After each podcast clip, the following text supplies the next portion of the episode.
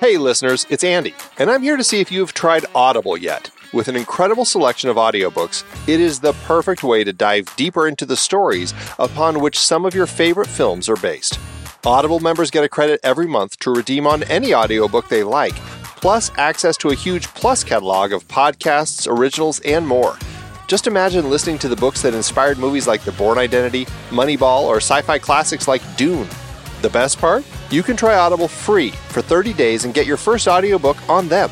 It's a great way to experience storytelling while supporting this podcast. To get started, go to thenextreel.com/audible or text The Next Reel to 500-500. Listen to incredible audiobooks and support the show today. That's thenextreel.com/audible.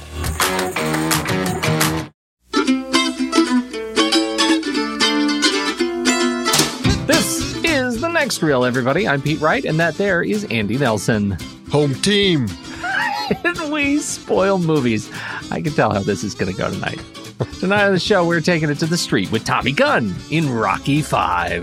From a million to one shot, he became a true champion of the world.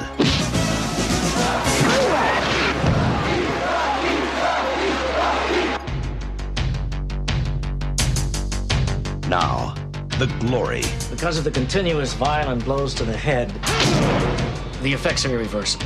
The crowds. My husband is retired. He has nothing more to prove. And the money are gone. You lost millions.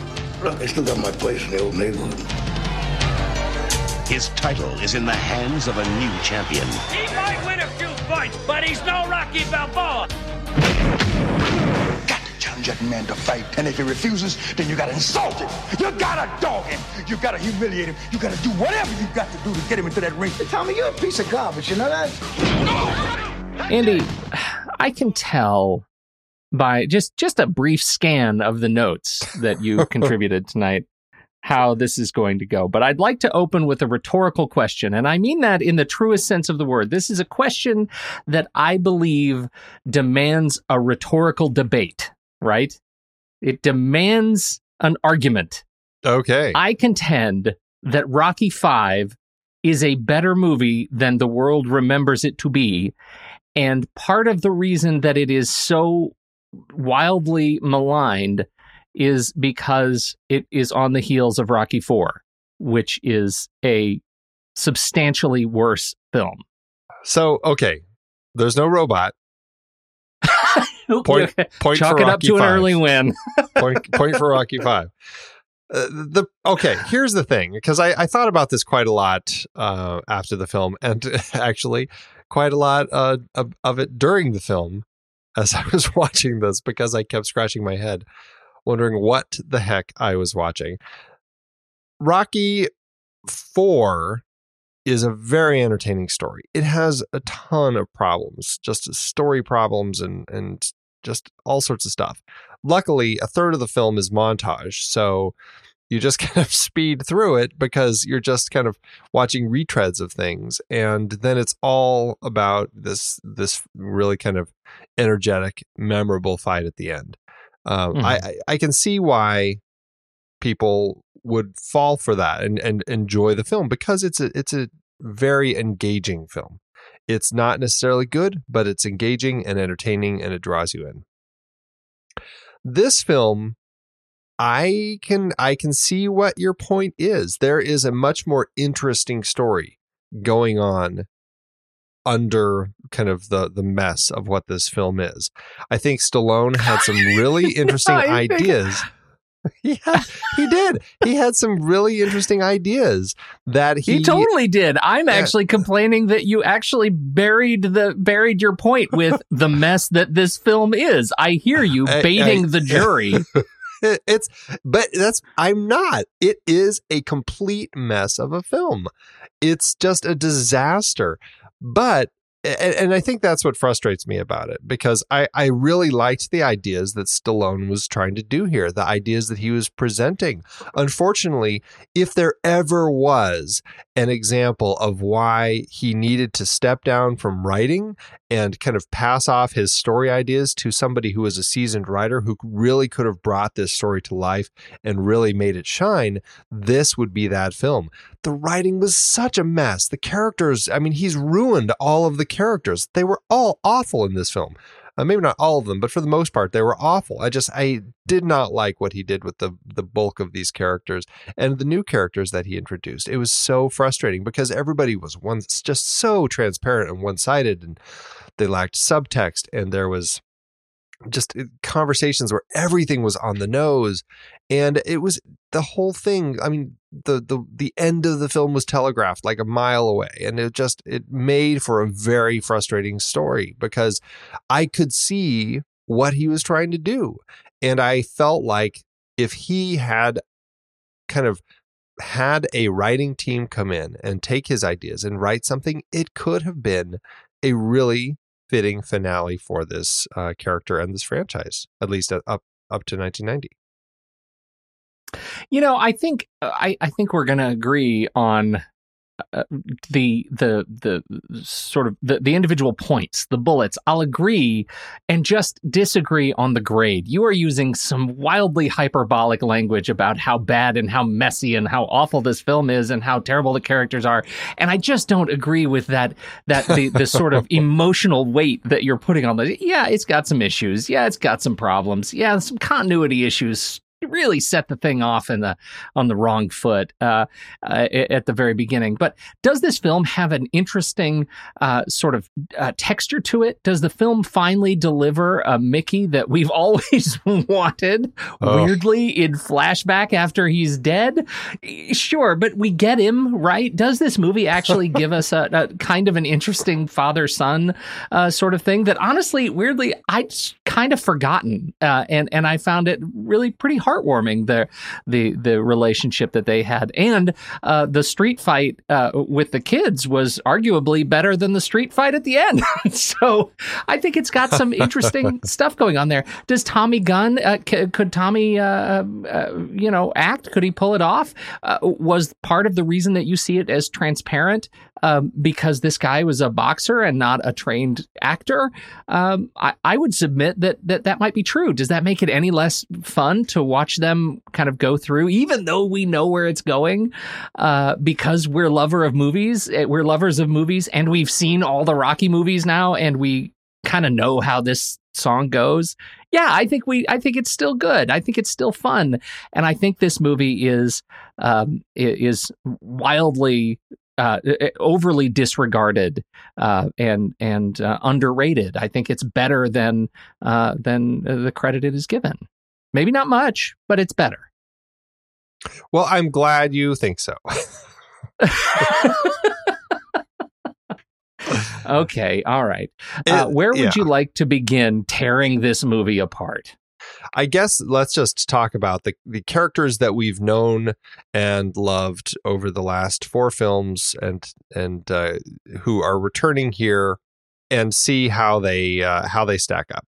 You want to do that? Can we? Yeah, I do. And I would like to actually start with Adrian, because I think Talia Shire was given a very challenging job in this movie. And I mean that like literally Talia Shire, the actress. I think she was struggling at this movie. And I think we see it on screen that she was exhausted, right? Reports are that she was physically and emotionally and mentally exhausted because, you know, this giant franchise had her working on Rocky at the same time that she was flying back and forth working on The Godfather Part 3.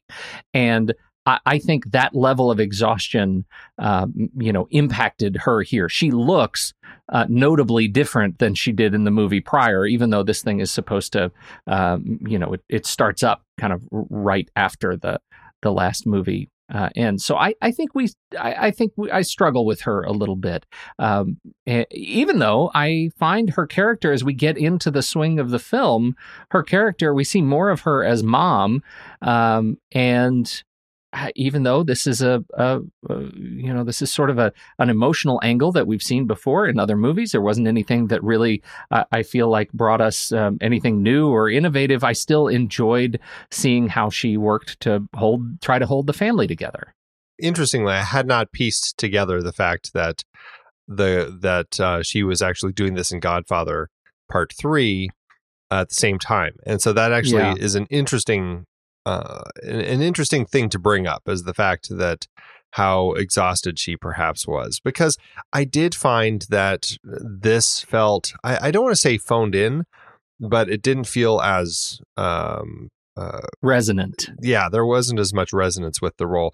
Also, I do feel that it just goes to the script. I just don't feel that the character was as strongly written. Not that she was that strongly written in some of the last several films. I think that she has been an area that has Sylvester Stallone has struggled with a little bit as far as the writing. I think it's an interesting relationship that he's developed here, but I do kind of get frustrated with this. I don't know. I feel like it's just this.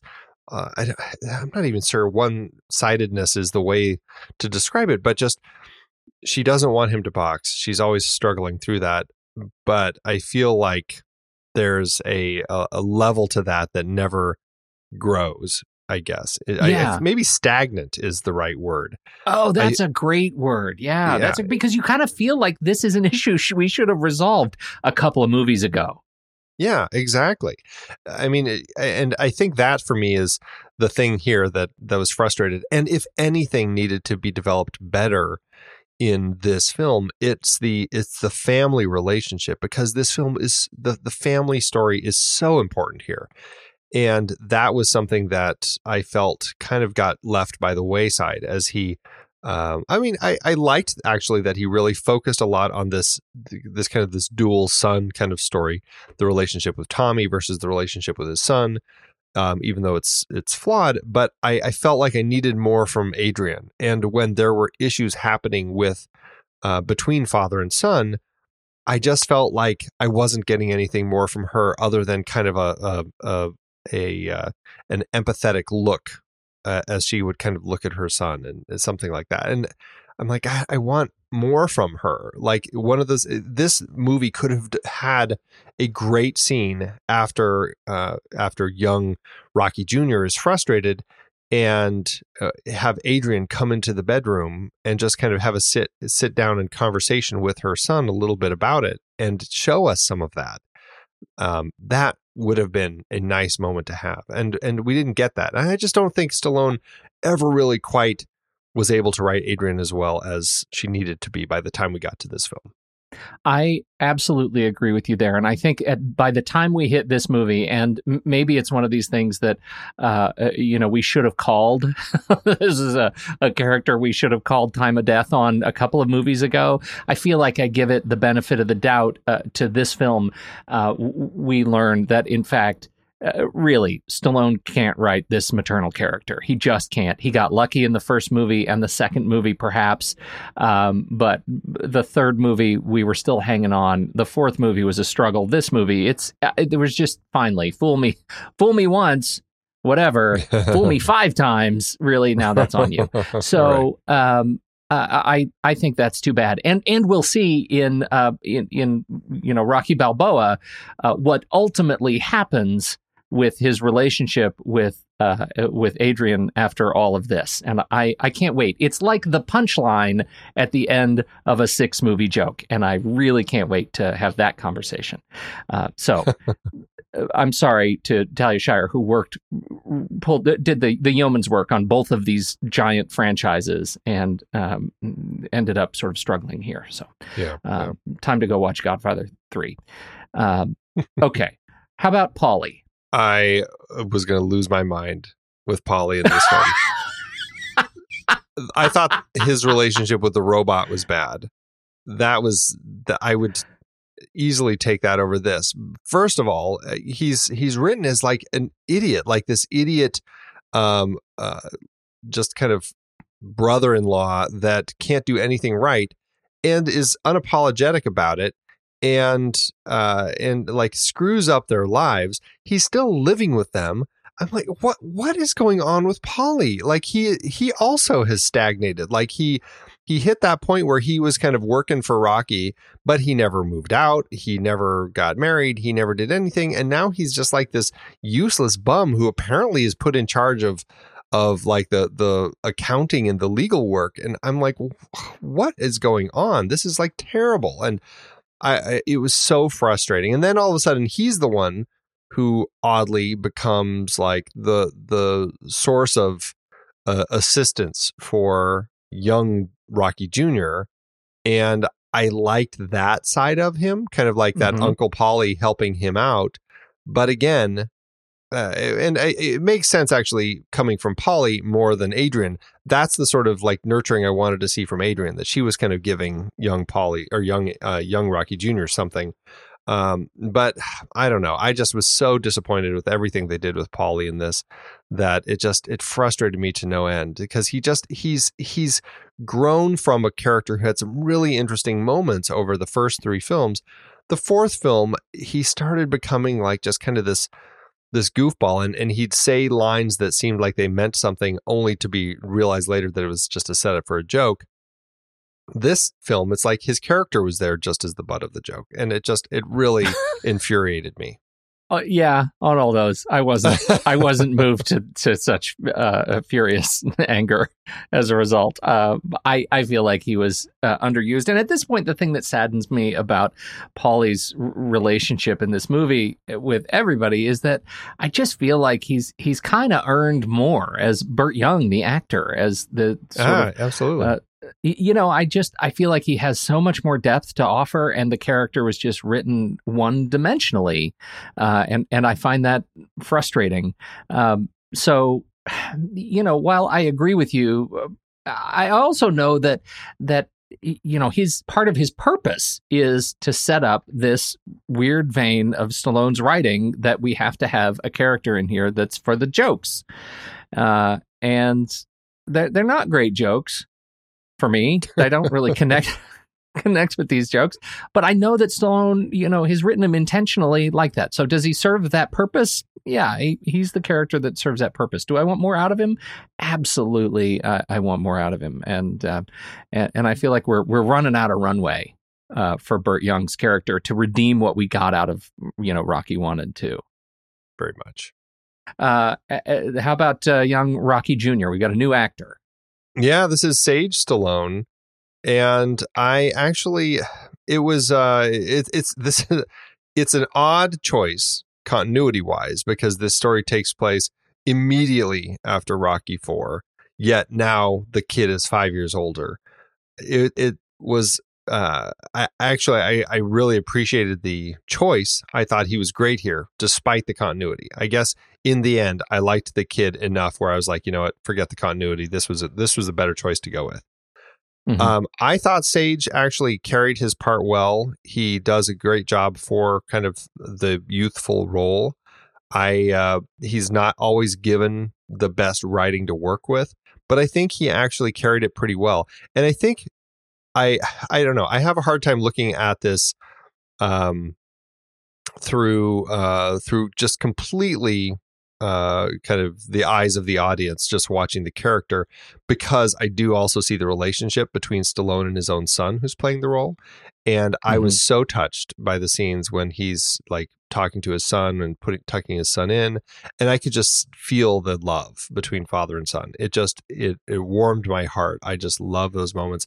And it broke my heart knowing what happened to Sage years later when he died from his I can't remember which heart disease he had, but I think it was atherosclerosis, right? Yeah, just try to say it. Yeah. He died from a cardiac issue that he had going on, and it was one of those where they found his body after days in his home, and he was surrounded by prescription drugs. But it was kind of his death was one of those like Hollywood deaths that was a little bit redemptive because it was a real health condition. It wasn't an OD. This was legit heartbreaking, like didn't catch this real cardiac issue. And you know, he was a good kid in this movie. He was a solid actor. And I feel like he was absolutely taken too soon. Very much so. And really it's just, it made it that much harder to watch because I really enjoyed the connection between father and son here. And that was the story. And I liked that element of the story. It wasn't always written very well, but I really did appreciate that Stallone was pushing for that here. Mm-hmm. And I mean, we even talked about that relationship a little bit in the last film because of that whole idea of being a father who is a boxer raising a son and kind of what that says to that kid. And I didn't even realize that that's where we were going to with this film. But here we have Rocky Jr., who is starting to get in fights at school and all of that sort of stuff. And I'm like, it's here we go. This is it. And I that side of it never went the way that I wanted it to. And maybe some of that was intentional because obviously he wasn't paying attention. He was focused on Tommy, but still I think that was where what strength I found in this film, that was where it was. We have to talk about our ultimate, he's not really the ultimate antagonist, the team of antagonists we have here in Duke. Now, in Duke and ultimately Tommy. I want to talk first about Duke because Duke was... Is on the nose too strong? Oh no, he's sitting right on the end of it. It's Pinocchio's nose that he's on here. he's about to do a swan dive off of Pinocchio's nose. No, absolutely not. Yeah, Duke was so frustrating. It's so nonsensically big, and the way that it's written, it can work as a character if it's written better. When he comes in and interrupts that press conference at the beginning, I'm just like rolling my eyes, and this is like 5 minutes into the movie. I'm like, oh, really? This is how we're going to start this thing? It was rough. Just so rough. And so that's what frustrated me the most about it. Did you find anything redemptive in the overall arc, though? When I'm talking about now Duke and the way Tommy and Duke come together and Tommy's arc over the course of the movie, did you find that interesting? Before I speak to Tommy, I will say the element of Duke that I did find appealing was actually how the entire fight at the end worked. I totally saw a mile away that he was going to end up fighting Tommy, that was where we were going with this whole thing. But I didn't expect it to turn into a street brawl. That was a nice surprise, and I liked how it turned into that. Unintentionally, it felt like, but in a way, it worked so well, I thought, for it to be written that way, where Rocky took it there and left it there to basically spit in the face of everything that Duke was trying to get out of them. And because he says he's doing it for the money. He doesn't care about you. He doesn't care about me. All he cares about is the money. And so here they are doing it in the street. That was very redemptive for me. And I was thrilled that he punched him at the end. All of that worked. So I really thought that was a smart way for Stallone to finish the script. I'm glad to hear you say that because to me, this is a movie where we have this formula that we are now very well accustomed to, right? We know exactly how this movie's going to start and ultimately how it's going to end. And we've seen it, 4 other movies now running. And so I'm looking for what is different about Rocky V. What is the unique thing that is going to take us over the hump, that's going to give us something new to talk about, to think about. And I think that the, taking the fight to the street, to removing the rules, to taking us in many ways back to, Rocky's character as a brawler. And that's so much what this movie is about, right? It's going to take us back to Philly and it's going to put us in this, in Rocky's old place, and to see how this guy who has now lost everything, relates to his old stomping grounds, his old roles, right? His old habits. And this is who he was. He was a brawler. He was a knee breaker. He was the guy on the streets that you were afraid of. And to put him in his in his element against this guy who's an absolute brick house otherwise, but, you know, doesn't know how to fight in the streets and is just, you know, to have their mentor-mentee relationship sort of broken up as a result of these roles changing in the night, I think that part is something that has me really excited about this movie. I like that it is something that's different, that's new, you know, exploring what these characters look like in very old stomping grounds. Well, and I agree, but I will say one thing that stood out to me as kind of a head scratcher was, how did Rocky learn to fight like this? Like, he was doing street fight moves that I was like, this is not boxing fighting. Like, these are not moves that he's been using. If he did use them when he was young, we never saw them. We didn't see them. That's right. And that's all of a sudden he's doing these things. And I'm like, this does not speak to me of the Rocky that I know. This is just stuff getting thrown in here to all of a sudden look cool because we need to show some interesting moves. That I agree with. And in that regard, the moves themselves were unearned. You know, he was doing some fancy things. Like dropping and rolling and grabbing him with his legs and flipping around. Lots of dropping and rolling. Yeah. You look at Balboa, you don't think that's a guy that can drop and roll. That's not what you think. You think, you know, blunt force trauma. And so I, you know, but I think they, you know, that's a good direction for them to go if we buy it, because you have to put something different up against Tommy. And Tommy was very much, you know, the bigger blunt force trauma guy. Yeah. Talk about Tommy. How did he come across as an actor? Well, I mean, rough. And I could tell as I was watching him, I'm like, this guy just seems like, you know, he's rough where I just don't buy him that well as an actor. He's a very one note sort of guy. You know, he's eager and he's angry. And that seemed to be kind of it.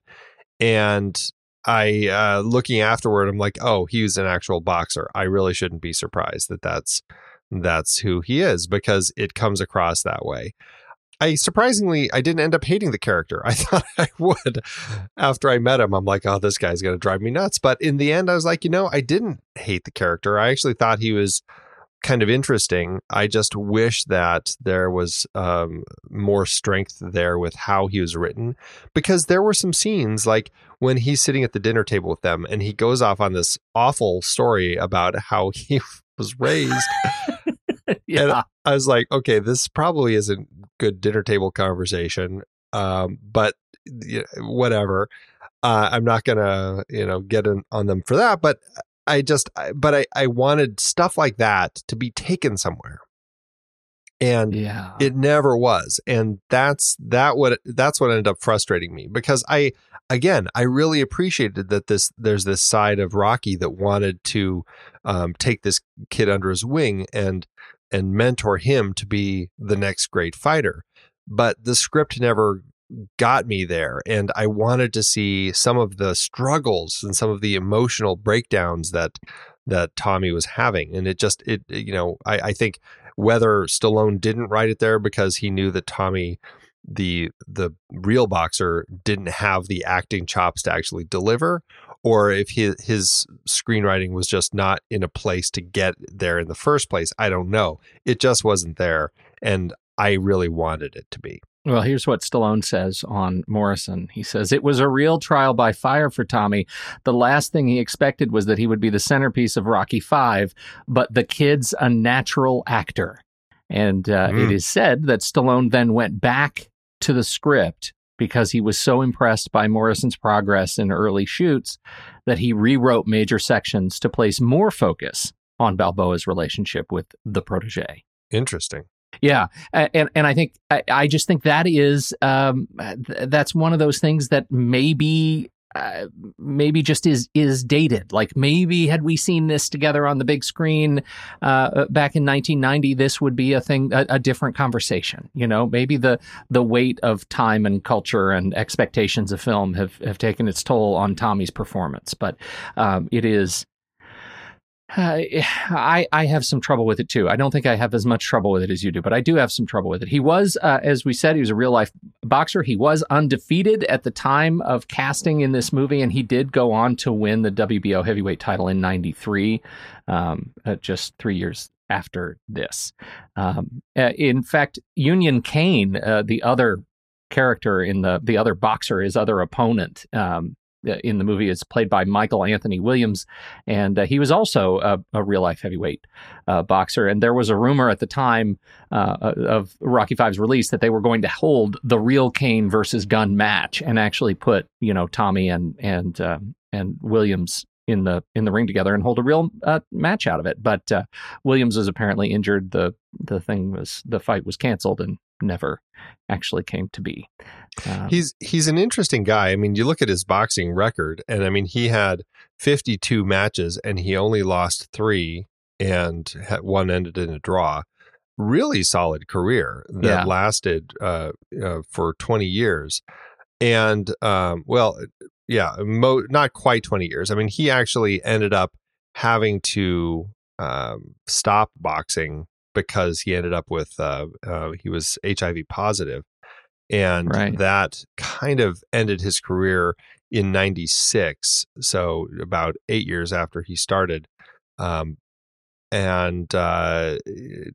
mean, most of his matches were in that time. He only had a couple matches in the 2000s that I think were more just kind of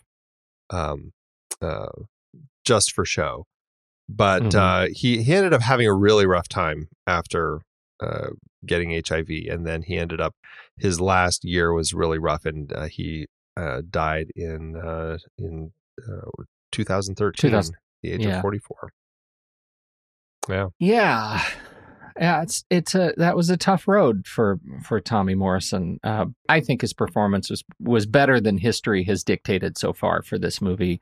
It was not as frustrating for me. I enjoyed the kind of mentor, the protege relationship that they tried to build up. It put Stallone, it put Rocky in a different light, and in many ways, it was sort of a beta test for what ultimately, you know, comes out of the series later. That I'm eager to see again for Rocky's character, you know, and Adrian's restaurant and all kinds of things. So to come. Well, speaking of Rocky, we should just talk about Stallone a little bit and his performance, because he had some interesting stuff that he brought in here with the brain damage, which I was surprised to kind of see in this. I wasn't expecting that to pop up in this film as something that would be the thing that kept him from boxing. Yeah, it was interesting, right?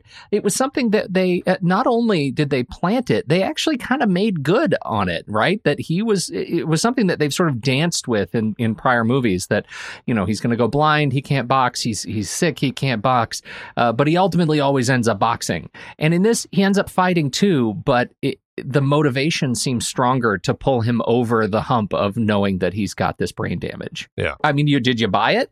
I buy that that he is suffering this brain damage. I actually thought that they did some nice little playing with the camera just a few times to kind of give you that sense of that diegetic sense of we're kind of seeing what he's seeing, and it worked for me. I really liked that.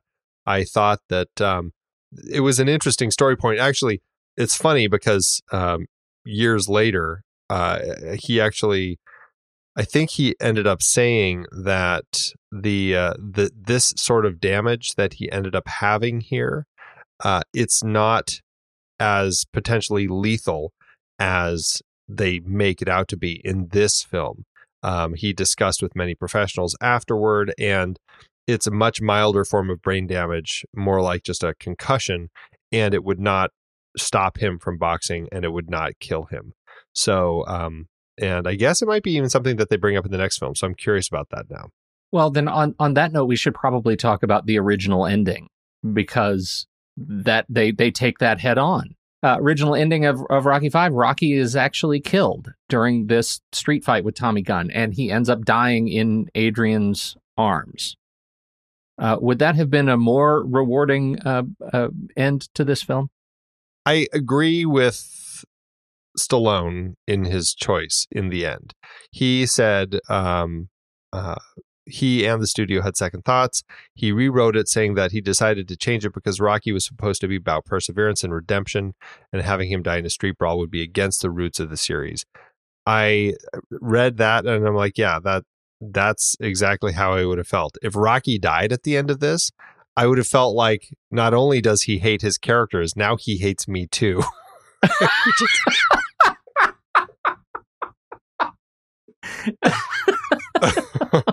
Oh, and then you learn he's hated you all along. He's hated me all along. Oh. Oh dear. Well, I'm not sure I took it quite so hard, but I agree with you. I think that was the right way to do it. And I'm not of the cynical note, right? I mean, you know, you read about some of the critical reviews of this thing are super cynical. They're all like, oh, yeah, he changed the screenplay at the very end so that because he realized, oh, my God, the money train, I'm going to need to keep the door open for more movies. And that's just I feel like that's super disingenuous and just, you know, low hanging fruit. Critically, the guy, you know, by the time this movie hit, you know, he was just off of First Blood Part 2, right? I mean, he was fine. This Rambo was not it was not the franchise, the only franchise that was going to keep this guy, afloat. You know, hell, we hadn't even had a breath of cliffhanger yet. Am I right? Oh, right. Yes.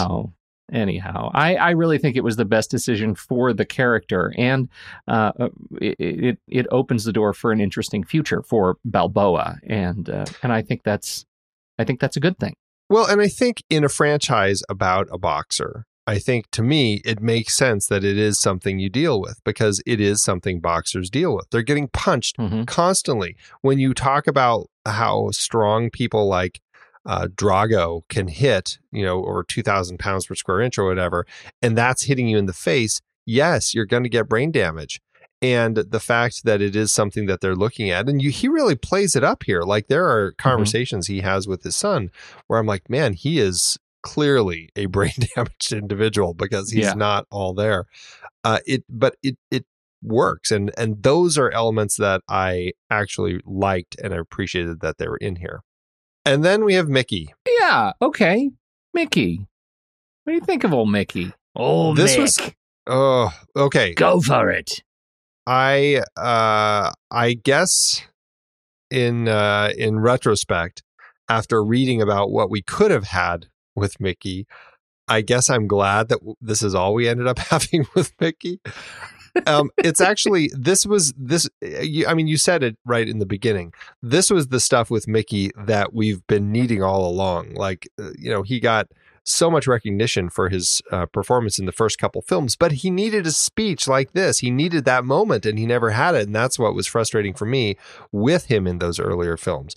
This is kind of that speech that he has to his character that's kind of giving him the encouragement that he needs and kind of has that, he passes the emblem over to him with the little necklace. And like, those were the things that we had been wanting. And I thought, okay, the last place I was expecting it to be was in a flashback in the fifth movie. That was a very strange choice, but I liked it. And I'm glad that at least we had it.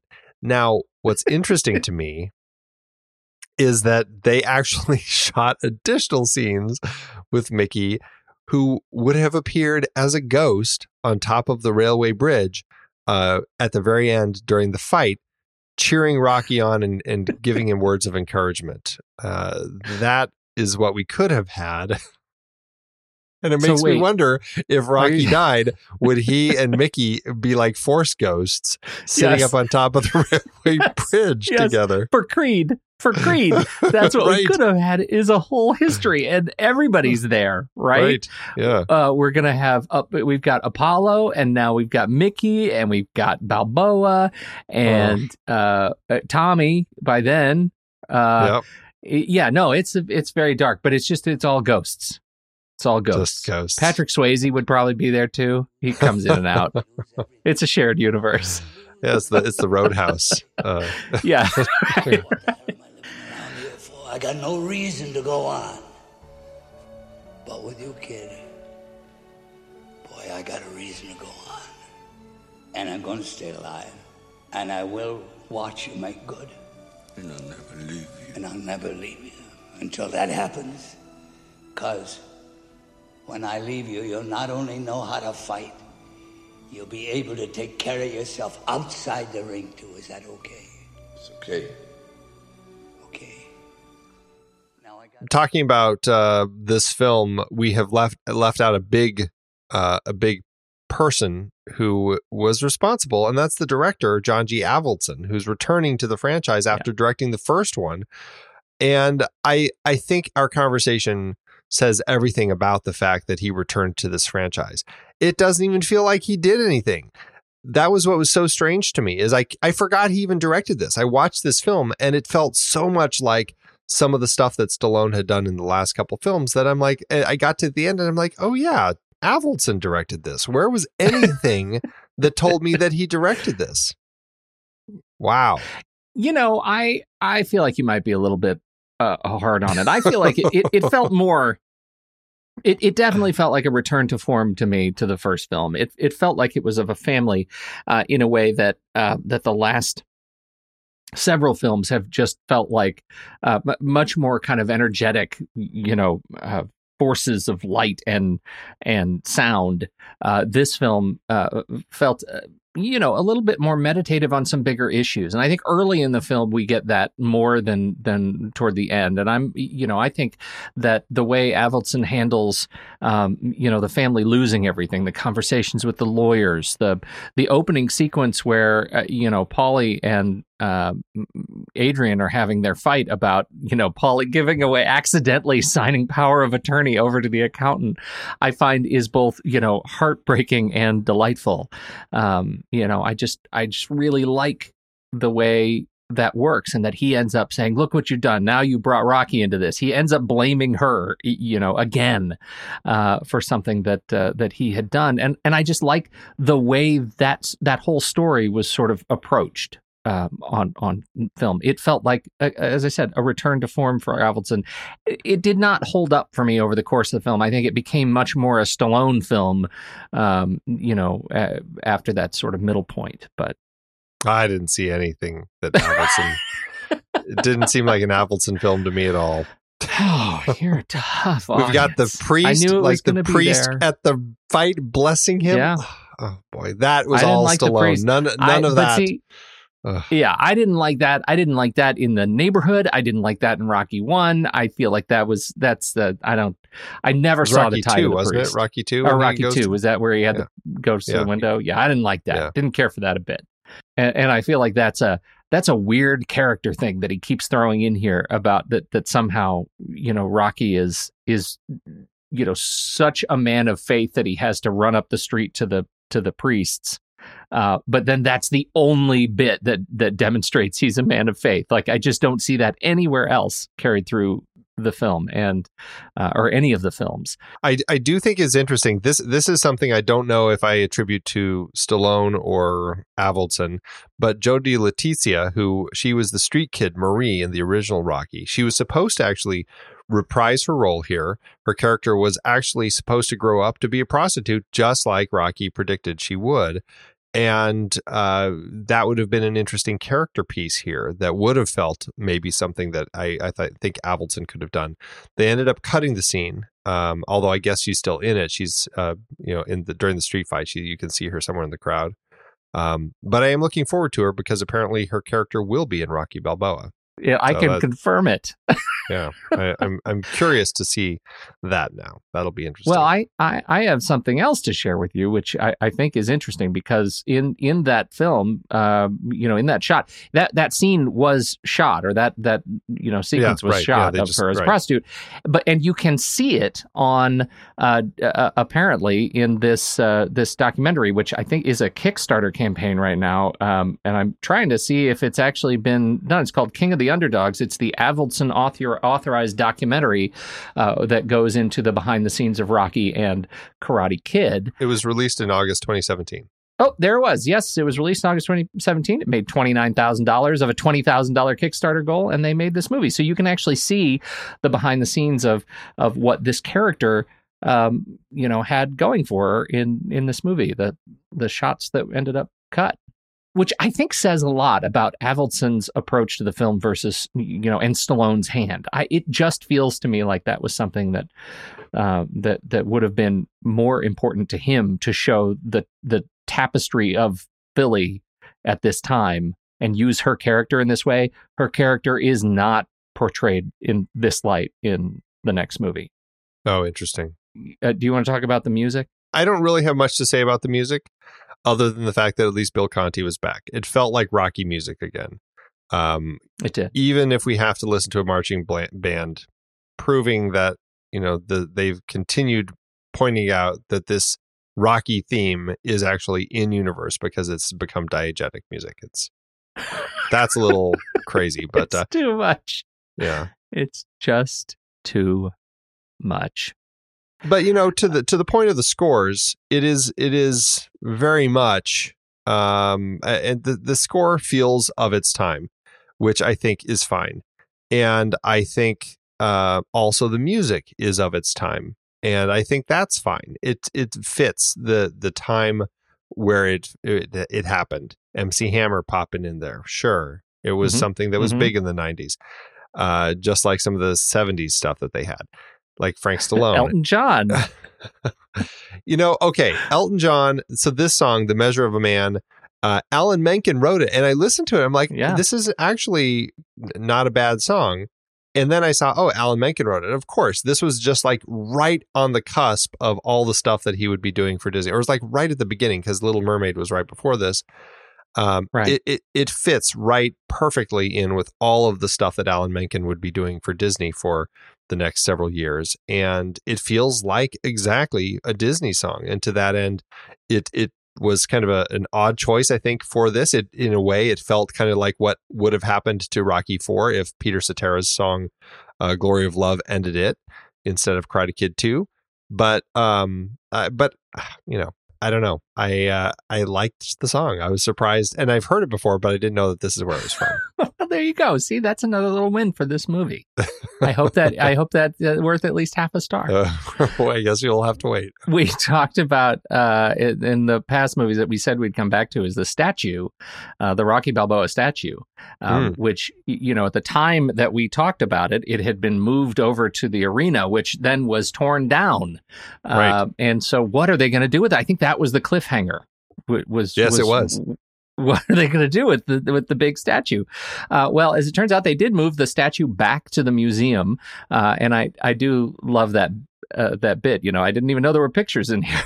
So they moved it back to the museum, but they did not move it to the top of the stairs. Instead, they have they put an imprint in the top of the stairs. It's there's a Rocky style Converse sneaker footprint with the name Rocky above them. And so you can see that at the top of the stairs. The statue itself is at the bottom right. It's in kind of a grassy area at the bottom right of the stairs now, but it is still there. And for this movie, they did move it back up to the top of the stairs for the sequence here with his son, and then temporarily, and then they put it back down in the yard. So gotcha. There you go. Yep, gotcha. Cliffhanger resolved. Now it's all downhill from here. Let's talk about awards.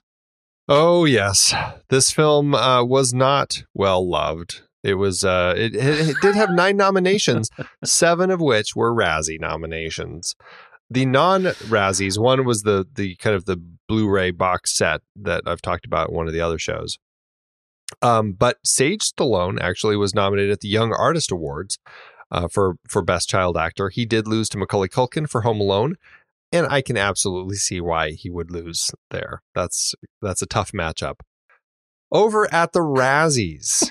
Oh dear. This is actually possibly my most the Razzie nominations I've enjoyed the most to look at. It's a funny year of Razzies. Okay, it was nominated for 7. It did not win any Razzies, but there's this film, Ghosts Can't Do It, Pete. Have you ever heard of that film? No, Andy, I've not. I'm nervous. You have what you call a 6-star rule over on IMDb, Pete. Ghosts I do. Can't. Yeah, where if it's under 6 stars, it's probably not going to be that great. Ghosts Can't Do It has a 2.3, which is super low. Wow. That's really low. This is the synopsis. That feels like the 6-star corollary kicks in. Like once it's below 3 stars, you're obligated to watch it. I almost want to. There's this, so John Derek directed it. He directed a number of films that his wife, Bo Derek, starred in. This is one of them. Right. This is the story. Elderly Scott kills himself after a heart attack wrecks his body, but then comes back as a ghost and convinces his loving, young, hot wife, Kate, to pick up and kill a young man in order for Scott to possess his body and be with her again. Okay. That's the film Ghosts Can't Do It, Pete. Okay.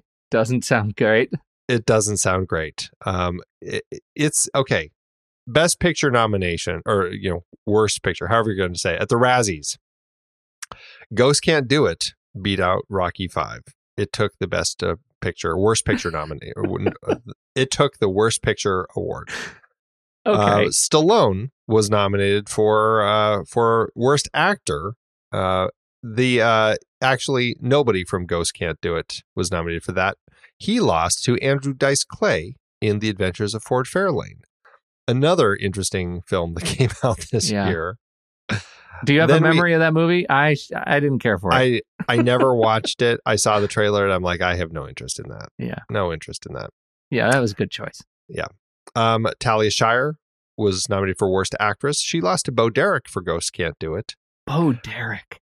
Wow. I'm going to skip the supporting actor and come back to that one. Best director or worst director. I keep saying that. Worst director. John Derek took that for Ghosts Can't Do It, beating out John G. Avildsen. The screenplay. Stallone lost the screenplay to this is The Adventures of Ford Fairlane. So okay. I weirdly am curious about watching all of these movies now for some strange reason. I don't know why. But The Adventures of Ford Fairlane did, in fact, beat out Ghosts Can't Do It for worst screenplay. Okay. And for you, Pete, it also beat out Graffiti Bridge. I forgot. I feel like we dodged a bullet on that. I've been really sad. I forgot to mention that.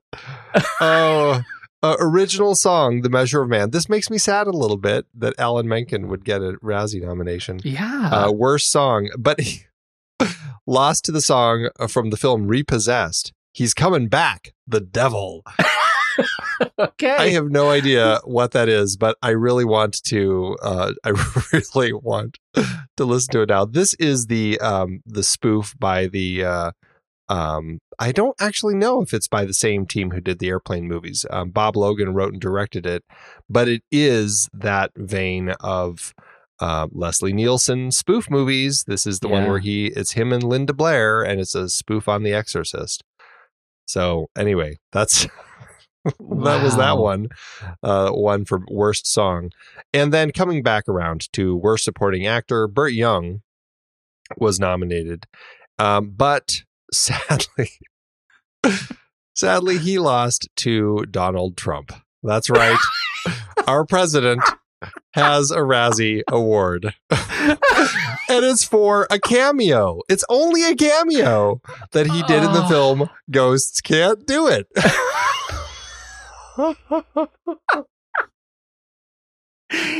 Wow. I don't know why. No. I love this so much. I really want to watch this movie. It has to be horrible. You got to be careful. You don't want to mess up any potential NDAs that have been signed. We're not allowed to badmouth any of these. Wow. Yeah. Yep. So okay, that's that one. Yeah, this was the year of the Bonfire of the Vanities. Had a number of nominations. I already mentioned Graffiti Bridge. It's an interesting. It was a great year for the Razzies. What a great year for the Razzies. Yeah. Oh, and Sofia Coppola. This is when she won her Razzie the same year. Because for Godfather, she beat out She actually beat out Donald Trump for this Razzie. He got 2 nominations. This was for Worst New Star. He was nominated for Worst New Star in Ghost Can't Do It, along with Leo Damian in Ghost Can't Do It. So, you know, they split the votes, giving it to Sophia. Wow. Yeah. Yeah. Wow. Yeah. Graffiti Bridge got nominated for that. Ingrid Chavez. She lost to Sofia Coppola. Oh, that's good. That's good. I would be much more depressed right now. And I mean, if that whole election of supporting actor wasn't prescient of things to come, who knew? Okay. Well, Andy, I feel like you're going to need to tell us a little bit about the box office. Avildsen returned to the franchise with a budget of $42 million, which is about $77.3 million in today's dollars. Rocky V was released on November 16, 1990, opposite Home Alone and The Rescuers Down Under. Guess which ones I was at, Pete? The movie opened in the number 2 spot, but did not do as well as its predecessors, not doing as well with critics or audiences, and falling out of the top 10 in week 5. It doesn't mean it was a flop. It still made $40.9 million domestically and $79 million everywhere else, giving it a total gross in today's dollars of $220.7 million. But it did have the worst return for any of the films thus far. In fact, it earned $180 million less than its predecessor. It landed with an adjusted profit per finished minute of $1.3 million. It still is a moneymaker, but it's not the finale Stallone and team were hoping for. You know, at this point, I get the feeling that these movies, I think it's almost better to look at them as thought experiments. You know, like we have this character that was well set up in the first and second movie. And from then on out, we're presented with this sort of scape. Here's what we're going to do with this character next. And here's what we're just going to look at him more as just experiments. What happens if? And that's where we are. And for me, with this movie, we get to see him in a particular stage, in a particular place, confronted with a set of experiences that I think is worth just seeing. How would Rocky, you know, what would Rocky do? And and in that respect, I still have a good time at this movie, and I find my experience with it was better than my experience with Rocky IV. This is an improvement over the last movie for me, and I'm excited to see how you end up ranking it. I feel like I know. Well, it will be interesting. It will be interesting. Head over to flickchart.com/thenextreel, and you'll see all the movies that we've talked about on this show. If you tap Flickchart in the show notes, that should take you right over to this very film where you can add it to your catalog and see how it stacks up against ours. First up, Rocky V or Romeo and Juliet. I am going with Romeo and Juliet. Yeah, I think I'd go with Romeo and Juliet, too. Was Rocky IV above? I can't remember. Was Rocky IV above Romeo and Juliet? I regret this, but okay, Romeo and Juliet. Rocky V or The Element 5, a.k.a. The Fifth Element. Oh, Jesus. I was like, I don't know what movie we were talking about. Did I miss a week? Should I say The Fifth Rocky or The Fifth Element? I'm going to say The Fifth Element. Yes, that's better. The Fifth Element, please. I'm going to say Fifth Element. Sweet. Rocky V or Giant. I'll say Giant. Rocky V. All right, here we go. Let's duke them out. I wish we had gloves that would explode in fireworks for this one, but alas, we only have rock, paper, scissors. Alas, yes. Here we go. All right. One, two, three. Paper. Scissors. Well, that cut sucks. You up. Rocky V or 2010. I will actually take Rocky V here. All right, I'll take that. Rocky V or The Dead Zone. I'm going with Stephen King for me. I'll go with Rocky V. How's that? Wow. Okay. Let's do it again. All right. One, two, three. Scissors. I almost said Rocky. Yeah, right. You would have lost. That would have been out. Disqualification. TKO. Rocky V or The Danish Girl. The Danish Girl for me. I'm torn because I feel like my interest in ever rewatching The Danish Girl is like at maybe a 0.5%. So I guess I'm debating. I'm like, would I rather suffer through Rocky V again? Or would I rather actually go watch The Danish Girl? I mean, The Danish Girl has great performances. So I guess for no other reason, I should go with that. But weirdly, I feel like I'm going to say Rocky V here. Isn't that weird? Why am I doing this? Who am I? Such drama. If you say Rocky V, I'm going to change up my vote for you. I will support you in that. Okay. Rocky V it is. All right. Rocky V or The Blob with the McQueen. I'm going with The Blob. I'm definitely going with Rocky V. Oh, wow. Okay. Yeah. Yeah. Here we go. One, two, three. Scissors. Oh, are you kidding me? Why this film and not 2001? Exactly. Where were you?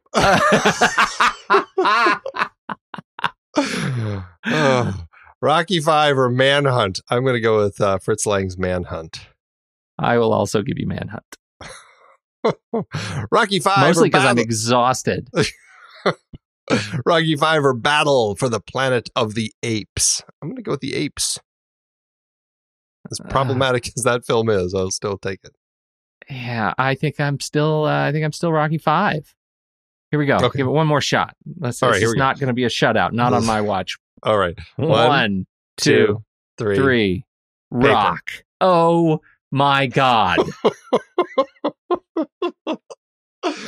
Of all films, that's the one. Oh, my God. Rocky V landed at 361 out of 391. So it went pretty low. That's about an 8% on our chart. Well, that's terrible. That's genuinely terrible. I don't feel very good about that. I'm genuinely curious. How did it do on your own chart? Because my sense is after this grueling race to the bottom that you probably allowed it to go even further. It did go even further, Pete. It did. Oh, dear. It's not at the bottom, but it landed at 3,813 out of 4,095. And that puts it at a 7% on my chart. So it's 1% lower than it was here. And it says it's about a half star, but I feel like it warrants a star. So there's that extra half star you wanted me to throw in. Well, for me, it ended up at 649 out of 1,058, which is about a 39%. And, you know, if I go by the algorithm and take that over to letterboxd.com/thenextreel, that should be a 2-star. And you know what? In honor of our conversation tonight, I'm going to give it 2.5 stars. For Rocky V. And a heart. Yeah. And look a heart. Oh. Go for it. I am not giving it a heart. I'm sorry. It was so problematic. I appreciated so much of what he was trying to do here, but he just needed to, you know, Stallone says he did this one for the money. He said he was greedy, and I see it. And it was a very frustrating experience for me. So there you go. Well, I see it too, and good on him. Well done. You cashed in. Watching this movie though actually made me go back to Rocky IV, and as much as I got excited about the sort of exhilarating parts, I had to re-rank it after watching this movie. This was not the same film that I remembered, and I had to go back to it and put him in a more honorable order. And in fact, Rocky V is now above Rocky IV on my own list. Wow. So, yeah. So we'll see. We'll kind of see because, we got another one coming up next week. Where do we go from here? We are going to be jumping forward, the largest jump this franchise has taken thus far. It's going forward 16 years to 2006's Rocky Balboa. Yeah. What do you know about this one? I know that this is the one that Stallone says that he wished that he did when he made this film. That's all I know. Yeah. And I think it was, as much as we're not allowed to look at Rotten Tomatoes, I think Rocky V came in at a 22 or something ridiculous like that. And Rocky Balboa ends up at a 77. So 77% fresh. And that's pretty telling. Like this movie in 2006 was something that people, as it turns out, were interested in seeing. And so I can't wait to see what you think of it. Yeah, I'm looking forward to it. It certainly is. It brings us into the now. It is the most modern of the Rocky movies, and I think in that regard, it may be the most relatable after Rocky. Well, everybody, if you would like to hear more of us, but you can't wait until next week's show, check out our new show, The Marvel Movie Minute. We're talking about the films of the Marvel Cinematic Universe 1 minute at a time, starting with 2008's Iron Man.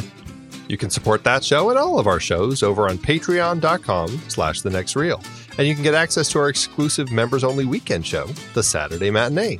When the movie ends, our conversation begins.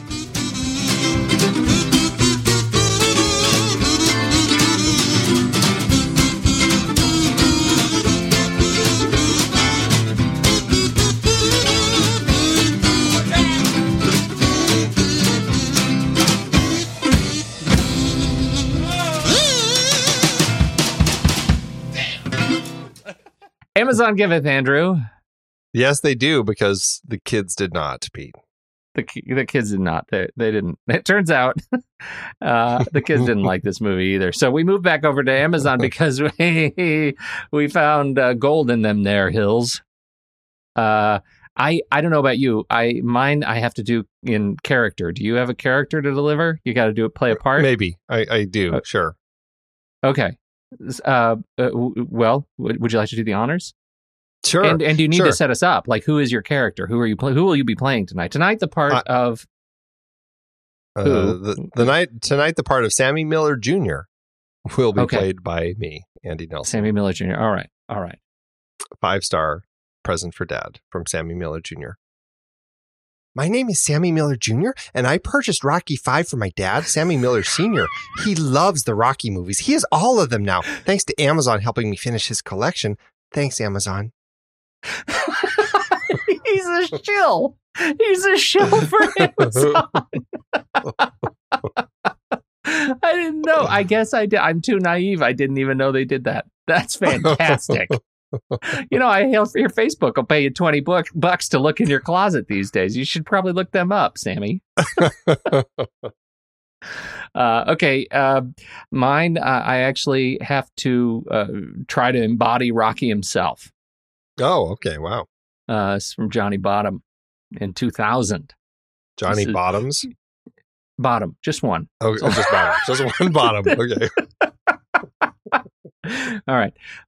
Yo, Adrian, it hurts to think. I'm a Rocky, see? I just don't know when to call it quits. I got nothing better to do, see? There really's a white boy boxer. I'll train him. Don't worry about the ending here, folks. Me and Tommy will be back. I'm going to train him to fight Chewbacca in Star Wars Episode 2, which will really be Rocky 6, which some will mistake as Rambo 4. Between you and me, it's really, really Cobra 2. Come on, give me a break. See my movie. I never could act, and Planet Hollywood's going under. Help a brother out. I can't believe I had to do that terrible impression for 4 whole lines. That was tough. That was good though. Chewbacca in Star Wars. Oh. It's really, really Cobra 2. That's what we missed. I think that's what we need to do next time is just look at what the movie is intending to be before we start reviewing is what it is. That'll help you out. I should have thought about that, yes. God, I'm kind of hankering for some Planet Hollywood right now. Wow. Thanks, Amazon.